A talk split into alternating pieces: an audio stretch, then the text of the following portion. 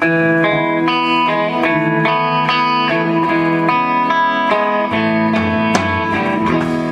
to the Modern Jewish Girl podcast. I am Jenna, lawyer by training, writer, and teacher by choice. Originally from New York, I am a proud wife and mother living in Los Angeles. Join me as we delve into the Holy Torah's teachings and apply them to our lives. I keep it short and sweet, but always deep. Welcome.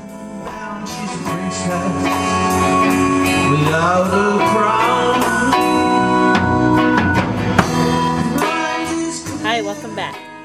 Rosh Chodesh Adar is around the corner, the Hebrew month of Adar, and when Adar comes, we say Mishenichnas Adar Marbim Besimcha. When the month of Adar arrives, we should increase our joy. It's actually a mitzvah to be happy in the month of Adar. And as we know, happiness also boosts our immune system and our health. So, all around, it's good to be happy, especially this month, physically and spiritually. Obviously, if we're commanded to be happy, then we can make ourselves happier.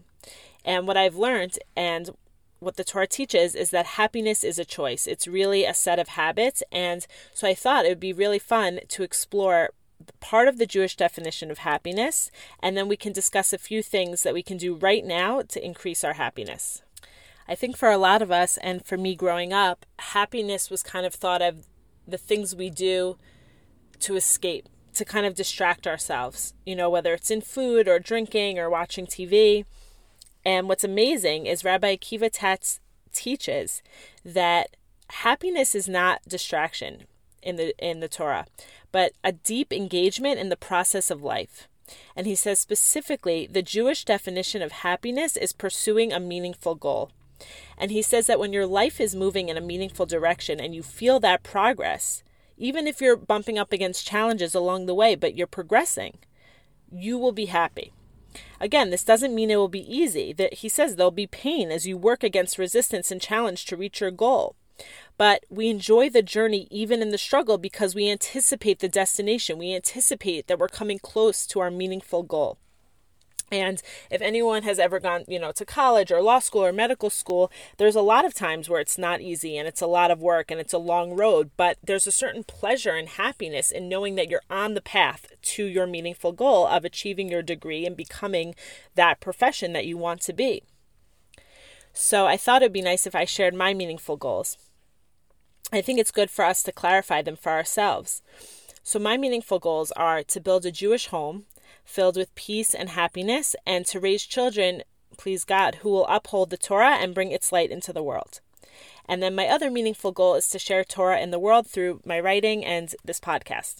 I'm going to share a story that I heard from Rebbetzin Esther Jungreis, who passed away, a Holocaust survivor, an amazing Rebbetzin who I often quote from in this podcast. And she shared this story, which I've heard before, and it really illustrates how helpful it is to have goals in life and to keep things in perspective in terms of our happiness. So there was a pious Jew who had was very poor, and Sukkot was coming, and he didn't have any money to buy an esrog. And it really was upsetting him. Like, how could he celebrate Sukkot without an esrog? He needed to buy one. And he really had no money. But what he did have was an heirloom that had been passed down from generation to generation in his family. And that heirloom was a very special treasure to him and his wife. But he said, as precious as this heirloom is, I'm not going to be able to keep the holy mitzvah of making a blessing on the esrog. So what did he do? He sold the heirloom without telling his wife and purchased the esrog. When his wife came home and noticed that the family heirloom was missing, she asked, Where is the heirloom? I sold it, he said. You did what? she cried in outrage. I sold it, he repeated, so that we might have an esrog for Sukkot. And as he spoke, she spotted the beautiful esrog sitting on the shelf, and she was so filled with rage, she was so angry at what he had done, that she grabbed it and smashed it to the ground. Now imagine being this man. All of a sudden, his heirloom is gone, and now his esrog is gone. But he says to himself, he, he wanted to, to scream, but he stopped and said to himself, My heirloom is gone, my esrog is gone. Now I'm going to lose my shalom bayis and my health as well? My, my peace in the home and my health? No. A thousand times no. I will not allow myself to fall into that trap. I've mentioned before on the podcast that this has been a challenging time for me personally as we're in lockdown here in Israel, and my daughter's been out of school for over a month, and we did have Corona with her at home, and you know, lack of family support, etc. It's been challenging, to say the least. Um, but when I hear this story, I think to myself, you know, I'm already suffering from this pandemic. I'm already suffering from this lockdown.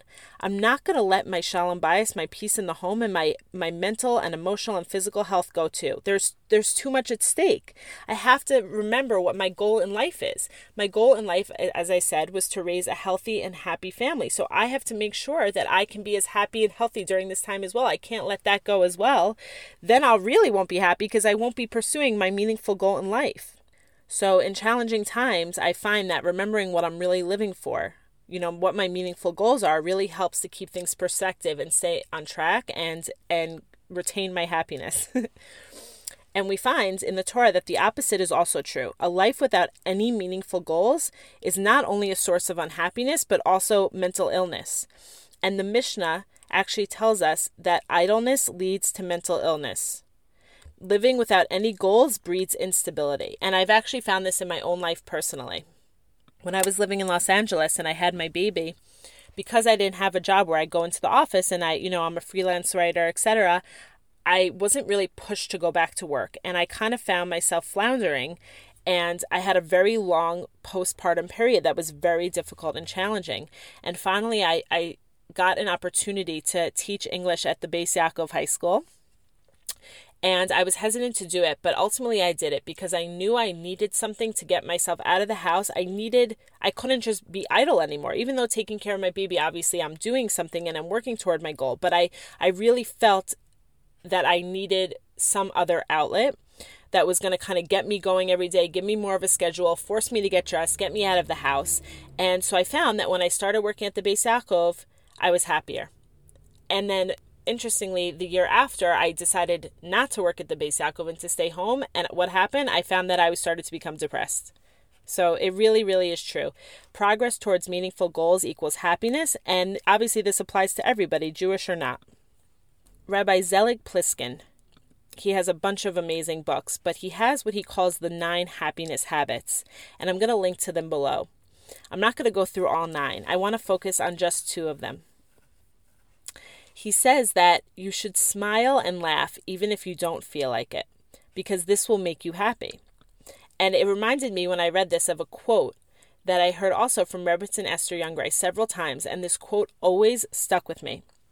She said, I think it originally comes from the Breslov Rebbe, and, and her husband used to quote it. It says, Frown, and Hashem will give you a reason to frown. Smile, and Hashem will give you a reason to smile. And I always think about this because there are times when I am just so upset, I'm feeling so down, I, I can't, I'm not smiling. And then I, I force myself to just smile and, and act happy. And what happens? I, bec- I actually become happy. Things happen that make me smile.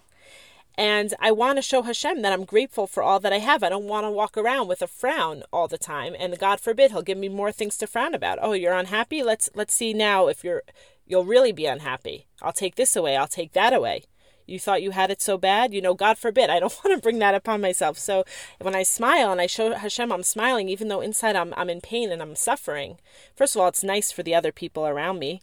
It's nice for my family and my friends you know to have a smile on my face but it, it really affects me internally. It's like fake it till you make it you know? Acting happy will increase your happiness. Obviously if we're upset about something we have to allow ourselves time to process whatever we're feeling 100%. I'm not saying to just kind of like bury our emotions, our negative emotions or suppress them, God forbid. That that would be terrible. But what I am saying is that there's a time and place to process negative emotions and once we've done that or if we're not able to do it at a certain time, at least we could smile and that'll hopefully make us feel a little bit better. Another one of his happiness habits is to wave at yourself and smile in the mirror.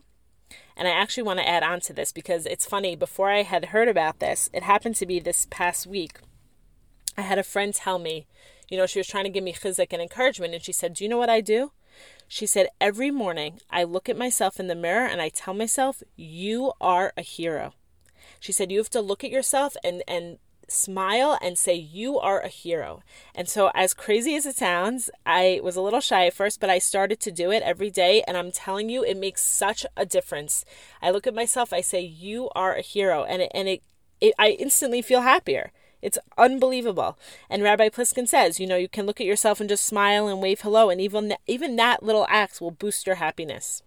So, obviously, happiness is a huge topic, and I decided to just focus on a few small points in this episode, and, and God willing, next week we will focus on a few more because I find this to be a little more effective than just kind of throwing out a million different ideas. Rather, focus on a few things and go a little deeper. I also wanted to raise the point that there's an organization called Partners in Torah, and they basically pair you up with a learning partner. You can either be the teacher or the learner, you decide. And they're having a three week happiness challenge starting right now where you can learn with somebody for three weeks about happiness from a Jewish perspective. So I'm going to link to that below if you would like to sign up. I'll just add that I did do Partners in Torah for many years when I lived in Philadelphia, and I love my partner in Torah, and we're still in touch today. And it was an amazing experience, so I highly recommend it. To sum up, happiness is a choice. We can make ourselves happy. How? Well, a few ways are we can set meaningful goals and work toward them. We can smile even when we don't feel like it. And we can look at ourselves in the mirror and tell ourselves, I am a hero. Because really, we're all heroes. Thank you so much for listening. If you enjoyed what you heard, please subscribe to the podcast and share. And if you could write a review on Apple Podcasts, I would be so grateful. Take care.